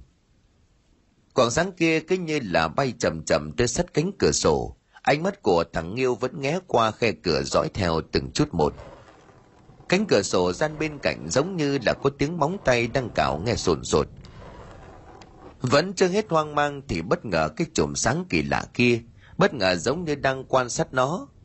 Biết được thằng Nghiêu đang lén nhìn ra bên ngoài, liền bay tà tà vào vị trí chỗ cánh cửa sổ chỗ nó đang đứng. Để bên trong nhìn vào quầng sáng kia, thằng Nghiêu chết đứng khi thấy bên trong là hình ảnh của đó và hai thằng Mạc Khoa đang đứng ở nghĩa trang. Rồi như một thước phim quay chậm, hình ảnh của ba thằng thực hiện việc đào mộ của cụ Thuấn đang được lặp lại ở bên trong. Bây giờ thì thằng Nghiêu cả người run lẩy bẩy, không nói được thêm bất cứ một câu nào. Một dòng nước ấm nóng từ trong cơ thể chảy ra ướt sũng cả cái quần đùi.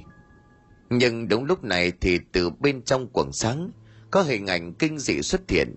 Một ông lão không có đầu mà nó đoán chắc đây chính là cụ Thuấn, người làng của mình.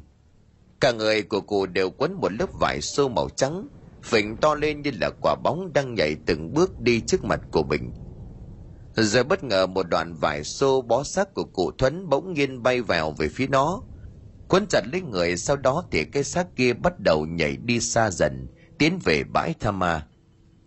Phía dưới miệng hố là chiếc quan tài màu đỏ như máu, trên trời là những ánh chớp lập lòe chiếu sáng như ban ngày. Bất chợt xác chết không đầu kia liền giật mạnh nó xuống, nó chìm trong vũng nước quan tài rồi chơi với trong dòng nước đen xì đục ngầu. Tai thằng Yêu như là ù đi, hai mắt thì lại lóa lên. Nó chẳng thể cảm giác được nó bây giờ phải diễn tả như thế nào. Muốn lên tiếng van xin, nhưng cổ họng của nó như ai đó đang siết chặt, chỉ biết ú ớ giãy giụa. Nhưng càng như vậy càng làm cho nó thêm hoảng loạn. Cố làm mọi cách để thoát ra nhưng không thể. Đúng lúc này thì có một bàn tay lay mạnh, rồi có một tiếng nói gọi lớn. Nghiêu, có sao vậy Nghiêu? Tỉnh lại đi con, mau tỉnh lại đi. Dần mình mở mắt ra, Nghiêu hoảng sợ nhìn ngó khắp nơi xung quanh. Thế đang ở trên giường lúc này nó mới yên tâm, mồ hôi vã ra như tắm. Nhưng cái quần đùi nó đang mặc ướt đẫm vì đái cả da quần.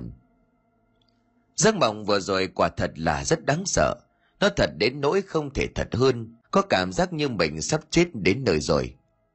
Bà Ngao, mẹ của thằng Nghiêu, lúc trước thấy con của mình nằm bệt trên giường, một gương mặt nhợt nhạt, luôn mồm miệng ú ớ giãy giụa, thì sợ hãi tiến lại đánh thức con dậy. Ngay lập tức nó chạy ra ngoài, nhìn vào cánh cửa sổ. Lúc này đập vào mắt của nó là hình ảnh dấu vết như có ai đó cào vào, để lại từng vết móng tay sâu hoắm. Dường như không tin nổi vào mắt của mình nữa, thằng Nghiêu loạng choạng đi vào nhà. Thấy U của mình đang nhìn nó, gương mặt khắc khổ, mái tóc dài gần như bạc trắng đứng ở đầu hồi nhìn con. Thằng Nghiêu vừa sợ vừa xen lẫn nỗi ân hận tột cùng. Bản thân của nó biết lần này chắc gây ra việc tày đình. Trong thâm tâm của thằng Nghiêu, nó cũng biết đó là chơi bời quá đà. Lại thêm một lần gần đây nhất, cái giấy nhận nợ của nó và thằng Khoa với thằng Mão đang lơ lửng trên đầu. Nợ ai thì có thể chảy cối lần nữa được, chứ ở tên Thắng Chó mà tính quỵt thì chỉ có nước chết. Bởi uy danh và những mối quan hệ của lão ta quá lớn, lại thêm vào đó là sự tàn độc dã man của đám đàn em. Chính vì vậy mà nó mới làm điều dại dột là đi đào trộm mộ của cụ Thuấn lên. Thế nhưng thật chẳng ngờ là chẳng biết vì sao mà chẳng có chút ít vàng bạc châu báu nào ngoài một đống giấy tiền âm phủ, cho nên chúng mới nghĩ ra cách ăn trộm cái đầu của cụ Thuấn, mục đích là tống tiền gia đình của nhà cụ. Bây giờ thì hồn ma của cụ Thuấn đã hiện về đòi mạng nó. Nếu là mơ thì vết cào in hẳn trên cánh cửa sổ kia có thể giải thích được thế nào. Nhưng việc đã đến nước này, có hối hận cũng chẳng kịp nữa. Nó nhìn bà Ngao thật sâu, sau đó khẽ nói: "U, con xin lỗi đã để bố mẹ phải khổ vì con suốt nhiều năm tháng qua. Lần này con không để bố mẹ phải khổ vì con nữa." Bà Ngao thấy biểu hiện của thằng Nhiêu giật mình, lấy làm lạ, ngỡ rằng con trai đã cải tả quy chính, cho nên hết sức vui mừng nhẹ nhàng nói: "Người con cần phải xin lỗi là thầy con cơ. Thầy U cũng tuổi cao sức yếu rồi, ba năm này cũng chỉ có một mình mày thôi. Đừng có chơi bời nữa con à, tu chí làm ăn rồi còn tính kế lập gia đình, chơi chơi bời lêu lỏng mãi thế này sao được. Năm nay con cũng đã hơn hai mươi, mà suốt ngày chỉ cờ bạc. Đấy con nhìn đi, hàng xóm nhà người ta bằng tuổi mày họ in bề ra thất từ lâu rồi." "Thôi mẹ đừng nói nữa, con biết lỗi rồi." Thằng Yêu quỳ xuống khóc như mưa, cúi xuống lạy mẹ, rồi sau đó thì vào căn buồng bên trong gian nhà. Ông Hến thì đang nửa nằm nửa ngồi, gương mặt nhợt nhạt, ho lên từng tiếng sụ sụ. Có lẽ ông bệnh nặng cũng đã lâu, lại thêm phần vì lo lắng cho thằng con độc đinh ngỗ ngược của mình. Hay chỉ mắng nó, cho nên Lý có phần rất khó chịu mỗi khi nhìn thấy mặt thằng Nghiêu về nhà. Ra ngoài thấy mẹ đang quét nhà, thằng Nghiêu liền khẽ nói: "U à, con lần này đi làm ăn xa đấy. U với thầy ở nhà giữ gìn sức khỏe, con sẽ sớm trở về thôi. Thầy U đừng quá lo lắng cho con nhé. Khi nào ổn thì con sẽ về thăm thầy U." "Sẽ sớm thôi à?" "Mày đi đâu hả Nghiêu?" "Con đi làm ăn. U ở nhà với thầy. Thầy con có hỏi gì thì U nói cho con xin lỗi mọi chuyện nhé. Con hứa sẽ thay đổi." "Sao không ở nhà Nghiêu?" Nó không dám trả lời, sau đó lặng lẽ nhìn mẹ lần nữa rồi ra đi. Đứng ở cổng ngôi nhà tồi tàn, nó ngoái đầu lại, đưa mắt nhìn thật sâu vào nơi chôn dao cắt rốn của mình một lần nữa, rồi sau đó rời đi. Chưa biết có trở về nữa không, thế nhưng có thể lần này sẽ rất là khó khăn. Bây giờ việc nó gây ra đã rất lớn, cả làng Vĩ Dạ ai cũng nguyền rủa những kẻ đào trộm mộ của cụ Thuấn, người mà được dân làng hết sức kính trọng. Nếu như để cho họ biết được thì e làm. Chưa kể đến lại thêm vào việc nó đang nợ nần chồng chất một kẻ có tiếng ở vùng này. Bà Ngao chạy ra ngoài cổng nhìn theo bóng dáng của thằng con mà chỉ biết thở dài. Chẳng biết nó sắp gây ra chuyện gì nữa đây. Cứ nghĩ rằng nó ngoan ngoãn chịu sự nghe lời của bố mẹ. Thế nhưng mà lúc này thì bà cũng chẳng biết phải làm sao. Bên trong nhà tiếng của ông Hến chồng bà đang khập khừ ho lên từng tiếng. Ngôi nhà vốn đã vắng vẻ, nay lại càng trở nên ảm đạm và điều hiu. Lần này thằng Nghiêu quyết định sẽ bỏ ngôi làng đi thật xa. Nếu trở về thì một là phải trả hết nợ cho lão Thắng, hai là phải đợi cho mọi chuyện bên nhà cụ Thuấn êm êm thì nó mới dám quay trở lại.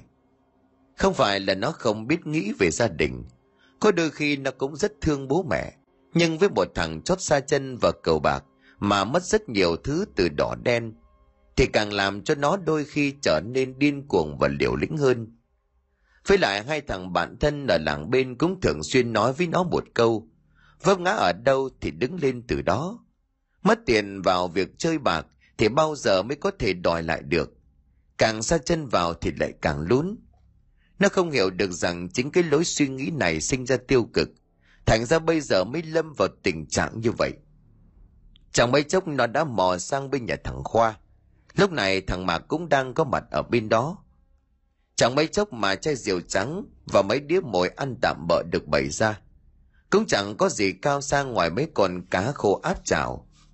Gọi là áp chảo là bởi vì không có mỡ để rán, và vài quả cóc xanh kèm thêm mấy quả trứng gà luộc. Thanh niên của làng Mạn Chầu và làng Vĩ Dạ này đại đa số là những thành nát rượu. Chỉ những trường hợp thoát ly ra khỏi lũy tre làng thì ở nơi này rượu là thứ không thể. Buồn cũng uống, vui cũng uống, không buồn không vui thì càng có lý do để uống. Ba thằng Khoa, Mạc và Nghiêu đứng khật khừ. Thằng Nghiêu từ nhà sang làng Mạn Chầu gặp hai thằng bạn. Sau cái ngày gây ra vụ việc kinh khủng với thi hài của cụ Thuấn thì cả ba tên trở về nhà của mình để tránh nghi ngờ. Mọi sinh hoạt vẫn diễn ra hết sức bình thường, cả ba tên cố bày ra thật bình tĩnh để tránh bị lộ ra mình chính là thủ phạm. Thằng Mạc nhìn Nghiêu rồi hỏi: Sao mày mặt lại nhìn buồn như là cứt ngâm thế? Có chuyện gì? Uống đi. Mẹ kiếp, chuyện đâu còn có đó. Chưa đến thời gian phải trả nợ cái thằng Thắng Chó đâu mà lo. Nói rồi nó giơ cái chén hướng về phía Nghiêu rồi ra chiều hỏi han. Không, ta đang lo chuyện khác. Việc của lão Thắng Chó hiện tại thì đang đợi tin tức bên kia xem thế nào. Vấn đề này còn lớn hơn gấp vạn lần việc ấy, nó đáng sợ lắm. Làm sao, có chuyện gì? Thằng Mạc nhìn về bạn của mình hỏi bằng một giọng ngạc nhiên. Thằng Hoa thì vẫn còn đang chăm chú bóc mấy quả trứng vẫn còn nóng hổi, miệng suýt xoa, lúc này ngẩng đầu lên nhìn nó. Chứ mày có gặp chuyện gì lạ không? Từ hôm ấy về tao toàn nằm mơ thấy ác mộng thôi, đáng sợ lắm. Chén rượu trên tay của thằng Mạc đang cầm lúc này cũng run lên, sóng đánh cả tràn ra ngoài. Thằng Hoa đang bóc trứng gà tuột tay rơi xuống mâm. Hai thằng mày sao vậy? Bố mày mơ ác mộng chứ có phải là chúng mày mơ đâu, mà làm như kiểu sợ hãi thế. Thằng Mạc và thằng Khoa nhìn nhau. Lúc này thằng Mạc lên tiếng hỏi ngược lại Nghiêu. Có phải là mày mơ thấy một đống lửa giống như ma chơi hôm nọ đúng không? Rồi hình ảnh của ông lão không có đầu người, bó đầy vải xô, kéo mày lôi xuống. Sao mày biết? Việc này tao, à mà không chỉ riêng tao, mà thằng Khoa cũng gặp. Ta cũng biết giải quyết thế nào đây. Bà đôi mắt lo lắng nhìn nhau. Chén rượu bình thường mọi hôm ngon là vậy, nhưng sao hôm nay nó trở nên đắng ngắt cay nồng. Thế cái đầu kia bây giờ chúng mày xử lý thế nào?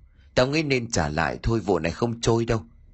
Mẹ đã bảo rồi mà vẫn cố tình, lại còn lôi ba cái chuyện khoa học vớ vẩn vào. Cái gì mà trên thông thiên văn dưới tưởng địa lý, có mà mồm điêu bốc phét thì có, làm cho bố sợ vãi đái cả ra quần. Cả cái làng tao đang nguyền rủa những đứa nào làm ra cái việc này. Thằng Yêu nhìn thằng Khoa nói bằng một giọng điều trách móc. Còn mẹ mày, mày điên à? Thế cái khoản nợ của lão Thắng Chó và đám đàn em của nó tính thế nào? Mà việc giờ cũng đã lỡ rồi, bây giờ cô hối hận cũng không muộn. Đâm lao phải theo lao thôi. Xong cái vụ này tao hứa không bao giờ dại dột làm mấy cái trò này đâu. Thằng Khoa nâng chén rượu lên ngang mặt, sau đó thì uống một hơi cạn. Cái đầu từ hôm đó thế nào? Vẫn ở dưới kia kìa. Khoa chỉ tay về phía bụi chuối ở góc vườn. Cả ba thằng đều nhìn về phía ấy, mà trong lòng bất giác nâng lên một nỗi sợ mơ hồ. Theo tao thì như thế này, nếu gia đình bên đó có trả tiền để chuộc lại cái đầu hay không, cũng phải trả lại họ. Chứ chúng mình làm thế này tao thấy lương tâm cắn rứt. Với lại tao sợ, sợ phải gặp lại hình ảnh quỷ quái đó, nó thực sự rất đáng sợ. Thằng Mạc lúc này mới lên tiếng, ánh mắt của nó có vẻ như đã thiếu ngủ trầm trọng, cho nên mệt mỏi nói. Để đêm nay anh em của mình ra mộ của người ta, chứ kiểu này tao thấy không có ổn chút nào thật. Việc nợ nần lão Thắng Chó, tao tính là như trước mắt, anh em mình cứ trốn đi đâu đó một thời gian. Mẹ nó đánh kẻ chạy đi, ai đánh người chạy lại. Chúng mày thấy ổn không? Chốt, bây giờ uống nốt đi. Tao tranh thủ chợp mắt một chút, mấy đêm nay không có ngủ được rồi. Ba thằng rượu hết chai rượu rồi lại lăn ra ngủ. Có lẽ chúng đang lo lắng việc trong giấc mơ, hồn ma của cụ Thuấn lại hiện về đòi cái đầu lâu, cho nên mượn rượu để quên đi nỗi sợ này. Đến rằm tối tỉnh dậy, sau khi mà chuẩn bị tất cả mọi thứ, ba thằng đi ra trước bụi chuối sau nhà thằng Khoa. Hoàn cảnh gia đình của nhà thằng này khá đặc biệt, tiếng là nhà nhưng mà đây cũng chẳng khác căn lều là mấy. Bố mẹ của nó thì bỏ nhau khi nó còn nhỏ, nó sống với ông bà nội, nhưng một thời gian sau thì hai ông bà cũng mất. Nó trở thành một đứa trẻ mồ côi, cho nên tâm lý của nó cũng ảnh hưởng rất nhiều, trở thành một thằng ngang bướng lì lợm và khó bảo ngay từ nhỏ. Gia cảnh của Mạc thì cũng chẳng khá hơn là bao. Bố mất sớm, mẹ thì đi lấy chồng khác. Ở với dượng nhưng hay bị đánh đập và áp lực về tinh thần, cho nên tâm lý của gã dường như cũng bất mãn, ngại giao tiếp với mọi người xung quanh và luôn nhìn cuộc đời bằng ánh mắt thù hằn. Ngay từ bé nó đã trở nên liều lĩnh và bất cẩn. Câu nói thì mây tầng nào gặp gió tầng ấy. Khoa, Mạc và Nghiêu là bộ ba, những kẻ bị cho là hư hỏng ở xã hội này. Ngay cả những người trong gia đình cũng không hiểu được chúng. Chính vì vậy thành ra sa chân vào tệ nạn. Thế mới hay rằng gia đình mới là điểm tựa quan trọng nhất. Khi mất đi gia đình thì những đứa bé đã rất dễ tổn thương và sa ngã vào cạm bẫy của cuộc đời. Tiếng ếch nhái kêu oàm oàm vang lên khắp cả vườn chuối. Cả bà bóng người đang lúi húi đào từ dưới đất lên một chiếc hũ, miệng bịt kín bằng ni lông, thoạt nhìn giống như là đang đựng một chiếc bình rượu quý phải hạ thổ. nhưng mà bên trong đang chứa đựng một thứ mà người bình thường ít ai có thể tưởng tượng ra nổi. Đây rồi, nhẹ thôi, chúng ta phải khiêng ra nghĩa trang, sau đó đặt ở một bụi cây gần đó. Thế nhưng mà cần phải đề phòng nhà người ta cho người úp sọt thì bỏ mẹ đó, tiền không những không lấy được lại còn ăn no đòn. Thằng Khoa vẫn là đứa bình tĩnh nhất, nói bằng giọng tỉnh táo, mặc dù lúc này đã có đôi phần hơi hoảng. Ánh mắt của nó lén lút nhìn ngó xung quanh. Bây giờ mình đi ra đường tắt ra bãi thảm à, đừng có theo đường chính kéo người ta nghi ngờ. Hai làng giáp danh cho nên là không ít người làng này đã biết chuyện rồi. Thế hôm mà viết chữ dưới tấm bia yêu cầu người ta nộp tiền mày viết gì? Thì cũng chỉ là yêu cầu người nhà họ mang tiền ra đặt cọc ở gốc cây gạo, sau đó chúng ta trả lại cái đầu này thôi, sao nào? Mày có ý kiến gì hay hơn à? Nếu có cách nào khiến cho họ nôn tiền ra thì nói xem nào. Nhất thời thằng Mạc và thằng Nghiêu im lặng, không dám phản bác gì.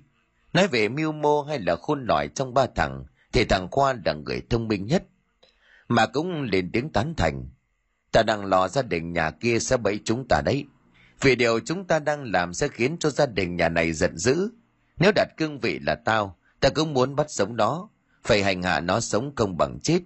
Thế nhưng mà nhất thời tao bây giờ chưa nghĩ ra được kế sách gì vẹn toàn. Lấy được tiền rồi mà đi ra khỏi đó mới là vấn đề. Theo mày thì thế nào hả Nghiêu? Mày là cái người làng ấy, chắc là hiểu rõ gia đình của người ta chứ. Thằng Mạc liền nhìn Nghiêu rồi hỏi dồn dập. Thì vẫn như lần trước tao nói với ông cụ này là người nhân đức, nổi tiếng khắp vùng. Chỉ có điều nhà này đông con nhiều cháu, tao cũng hơi ngại. Chứ mày nói đúng, bây giờ làm thế nào để lấy được tiền ra? Hay là họ phục kích rồi bắt sống ba thằng thì chết, vừa bị đánh lại vừa mang tiếng xấu cả đời? Hay là trả lại thôi, không cần tiền nữa? Tao thực sự cảm thấy sợ, không có đùa đâu. Với lại tao lo lắng việc này nữa. Việc gì? Nếu mà lấy được tiền của gia đình nhà kia, mang trả cho lão Thắng Chó, liệu rằng cái tin nhà lão ta chuộc chiếc đầu có bị lọt ra ngoài không? Tưởng gì, thằng nhát gan, ta đã có cách rồi. Mà tao tin với sự tham lam độc ác của lão ấy, chẳng quan tâm đến tiền của chúng ta lấy được ở đâu. Vấn đề là làm sao mà chúng ta có thể lấy về được mà thôi. Với ta cũng báo quá lên số tiền mà mình nợ lão ta, tha hồ ăn chơi nhảy múa. Tao tính trước rồi, hôm nay chúng ta cứ chôn cái đầu lâu này xuống vị trí gần đó. Ta cũng ghi rõ là ngày mười lăm tháng bảy, tức là còn hai hôm nữa là họ phải giao tiền. Nếu không thì ta còn nói rõ ràng là nếu không giao tiền chuộc, cái đầu này ta sẽ tiêu hủy. Thằng Hoa nghiến răng nghiến lợi rồi nói tiếp. Ta không tin gia đình nhà ấy lại dám không chuộc cái đầu này. Tình huống xấu nhất là mình sẽ thuê một ai đó ra lấy tiền. Chúng ta sẽ chơi trò qua cầu rút ván. Tao nghĩ kỹ rồi, bao nhiêu công sức đổ ra chẳng lẽ thành công cấp. Chúng mày yên tâm đi, sống chết có số. Với lại chẳng qua là anh em mình chưa làm việc này bao giờ, cho nên là tâm lý có phần hoang mang. Ta đọc sách nhiều, thấy còn có cả nhóm chuyên đi đào mộ, gọi là mộ tặc. Họ có sao đâu, chúng mày cũng đừng quá lo lắng. Hai thằng Mạc và Nghiêu nghe Khoa nói vậy thì cũng chẳng biết nói gì thêm, bởi suy cho cùng thằng nào cũng đều rất thèm tiền. Nghĩ đến số tiền rất lớn sắp tới tay, tới những trận thư hùng trên chiếu bạc và những cô đào mát mẻ tươi trẻ trên phố huyện, thì bao nhiêu nỗi sợ hãi từ những giấc mơ kia đều là vớ vẩn hết. Chúng đã hạ quyết tâm, cả ba tên vốn là những kẻ liều lĩnh, với chúng thì gần như chẳng còn gì để mất nữa. Duy chỉ có Nghiêu là còn bố mẹ, nhưng những cắn rứt lương tâm khi trước với gã hiện giờ cũng chỉ là thoảng qua mà thôi. Ba kẻ này vừa đi vừa thì thào nói chuyện, luồn lách qua những ruộng đay tốt quá đầu người. Chiếc đèn pin hạn chế bật đến mức tối đa, bởi sợ lộ ra tung tích. Chẳng mấy chốc mà đến nghĩa trang, nhưng ba tên vẫn còn nằm im trong một ruộng đay quan sát động tĩnh bên ngoài thật cẩn thận. Chúng không hề biết được rằng chiếc đầu của nhà cụ Thuấn bây giờ đã không còn ở trong chiếc hũ kia, mà bây giờ nó biến mất từ lúc nào. Khẽ thôi, tao nghe thấy có tiếng động. Sao lại có người nửa đêm vào đây làm gì? Giờ này còn có ai ở đây làm gì không biết, lẽ nào là đi bắt ếch? Hướng ánh mắt nhìn ra phía trước mặt, cả ba đều chăm chú nhìn. Phía xa xa cách độ vài chục mét, có một bóng người đang đi đi lại lại làm gì, có vẻ như rất bí ẩn. Rồi bất ngờ thấy một ngọn lửa bùng lên cháy đùng đùng, chiếu sáng cả một vùng, rồi có mùi khét của gỗ cháy. Thằng Nghiêu liền khẽ thì thào. Có thể là hôm nay người ta tẩm xăng đốt những cái tấm ván quan tài của ngôi mộ nào đó vừa bốc lên, không vấn đề gì đâu. Ngọn lửa đỏ rực chiếu sáng cả một vùng, cho nên chúng có thể quan sát được mọi thứ bên ngoài. Những ngôi mộ đắp bằng đất mới có, cũ có, đang nằm im lìm như những ổ mối khổng lồ. Hình như là người nọ đi rồi đấy. Bây giờ ta đào một cây hố ở đây, sau đó chôn cây hũ này xuống vị trí này. Chúng mày làm gì để ta ra ngoài quan sát xem, xem người nhà họ từ hôm đó có ra đây không. Thằng Khoa nói với hai tên còn lại, sau đó thì nó như là một con mèo, len lỏi đi qua những ngôi mộ tiến về phía vị trí của cụ Thuấn.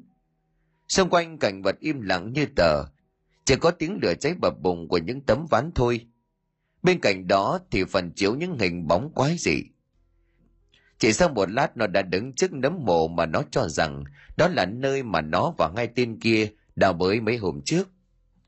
Đi một vòng xung quanh quan sát không thấy vấn đề gì. Thằng Khoa tính quay trở lại thì đúng lúc này tay của nó nghe thấy có tiếng động lạ. Dừng lại để nghe ngóng xác định phương hướng, thằng Khoa giật mình cảm thấy hoảng hốt khi mà tiếng động từ dưới đất vang lên rõ mồn một. Tiếng kêu này giống hệt với tiếng lúc mà nó cậy nắp quan tài khi trước. Chuyện này là chuyện quái quỷ gì thế? Nó lắp bắp đi giật lùi lại, nhưng không muốn tin vào những gì mình đang chứng kiến. Lúc này mũi của nó cảm nhận được một thứ mùi rất quen, thối kinh khủng mà cả đời này nó không bao giờ quên được. Đó chính là mùi xác chết đang phân hủy. Vừa quay đầu lại định bỏ chạy về phía hai thằng bạn đang đào bới chỗ ruộng đay kia. Thế nhưng bất ngờ chân của nó lại cảm thấy có vật gì vừa rơi xuống chạm vào. Cúi đầu nhìn xuống, nó như chết điếng, không tin nổi vào mắt của mình khi đậm vào mắt là cái đầu lâu quen thuộc của cụ Thuấn đang nhìn chằm chằm. Thậm chí là nó còn vừa có một cảm giác miệng của chiếc đầu lâu quái quỷ kia đang mấp máy. Tài của nó ù đi, một giọng nói giống như từ một cõi thâm sâu âm u nào đó vọng về: trả lại đầu cho tao. Thằng Hòa lúc này không còn giữ nổi được bình tĩnh, lấy hết sức bình sinh muốn chạy thật nhanh về phía hai thằng bạn. Nhưng hiện tại thì ngay cả việc hít thở của nó bây giờ cũng cảm thấy không thông. Hai chân giống như bị ai đó giữ chặt lại, không thể nhúc nhích được. Trả lại đầu cho tao, chúng mày phải chết. Từ dưới ngôi mộ bỗng nhiên có một quầng sáng màu xanh xuất hiện, sau đó thì tụ lại bay lư lửng trước mặt của Khoa.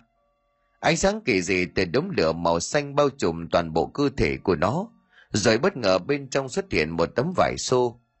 Trói chặt lấy nó xong rồi một sức mạnh vô hình kéo thằng Khoa xuống dưới một cái hố huyệt đang chứa đầy nước.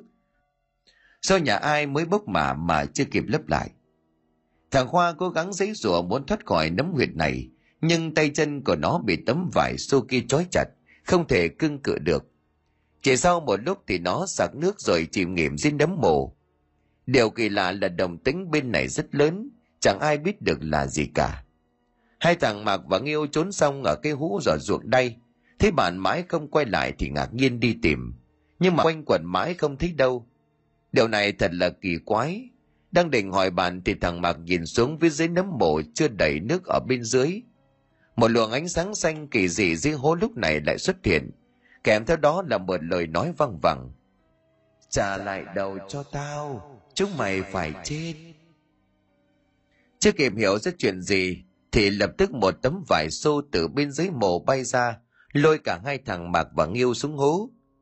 Cũng giống như thằng Khoa, cả hai tên ra sức giãy giụa, nhưng giống như có một sức mạnh vô hình nào đó đang giữ cả hai lại, dù có cố hết sức cũng chẳng thể thoát ra được. Một lúc sau thì cả ba thằng đều chìm dưới nấm mộ kia.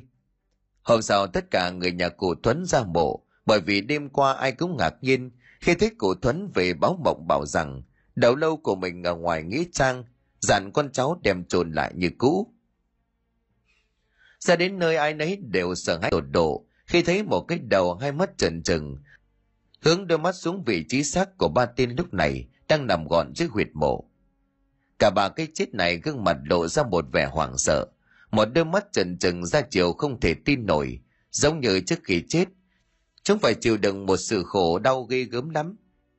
Người dân làng Vĩ Dạ ai cũng ngầm hiểu chính là do cụ Thuấn về quay lại báo thù những kẻ dám làm những việc thất đức. Âu thì cũng là cái giá mà chúng phải trả.